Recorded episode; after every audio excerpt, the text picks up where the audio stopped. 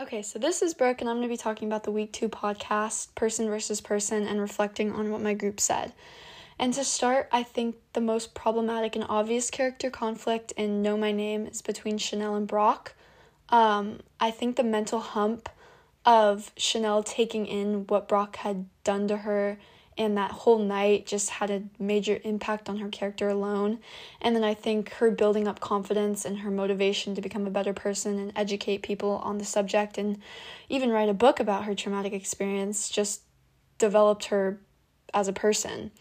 Um, and I think it was Ainsley that said it would be hard to reflect on her dehumanizing experience because uh, she doesn't really remember anything. And just hearing that Brock is just this great guy um, and would never do such a thing and is just like selfless is so self conflicting um, because she doesn't know who or what to believe or assume because, again, she just doesn't remember anything from that awful night.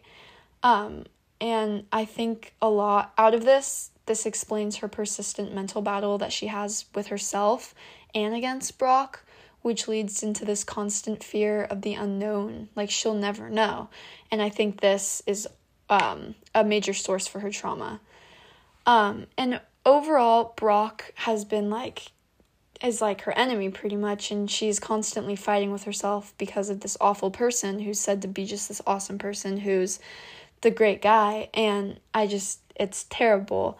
And then lastly, um, my group talked about her bravery and how far she's come.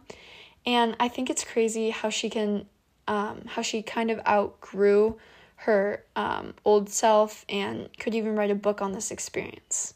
Like, it's just crazy to see how great of a person she actually is and how she came out of the other end of the tunnel with like this completely new mindset and perspective on life itself was just probably I don't know. It was probably just so hard for her. Like I feel I don't even know how I would feel or what I would even do. Like she's just it's I really liked reading it.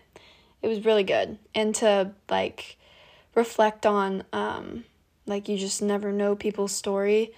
Um, but here she is telling people her story, and her whole thing was like when she was younger, which is what my group talked about also. She didn't have birthday parties, like she just lived in the shadows and nobody knew her name and for her to come out with a book telling people to know her name is a big statement and um, is really really cool. I liked reading it. It was a super good book.